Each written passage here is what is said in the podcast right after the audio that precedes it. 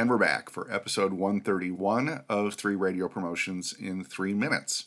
One of the things I've always enjoyed doing, and simply because I'm lazy, is tasking the listeners with doing stuff like uh, showing, you know, show us your wild, which was how we've launched Wild in San Francisco and Wild in Tampa. Ask the listeners to go out and market the station for you with big garish displays of the logo. There is a reason that everything we do sounds the same, and that's because we think like radio people, and radio people tend to come up with the same ideas over and over again. So it's really cool that Movin' FM in Seattle, which is launching a new app, is tasking the listeners with naming it. They're doing a Name That App contest. This is about a 10 to 10 and a half on the brilliant scale. That's it, name that app.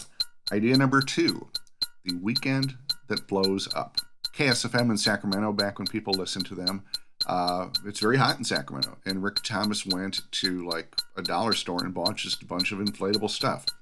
He bought slip and slides, pool toys, beach balls, just stuff that you could do at the river or at your pool because that's where people go in Sacramento. The apartment complex, their personal pool, that's where people go.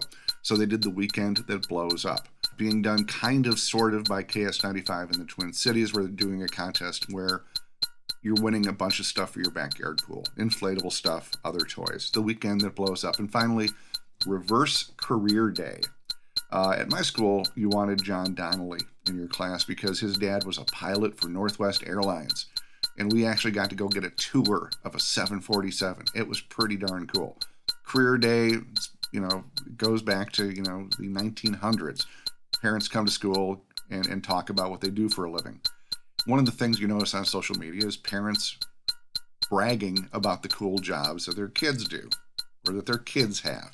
So do a reverse career day and have parents get on the air and brag about the cool jobs that their kids have. That's it. Three radio promotions in three minutes. My name is Paige Nienaber. I consult radio stations on marketing and promotion. You can learn more about me at cpr promotions.com. Uh, you can follow me on Facebook at Paige Nienaber.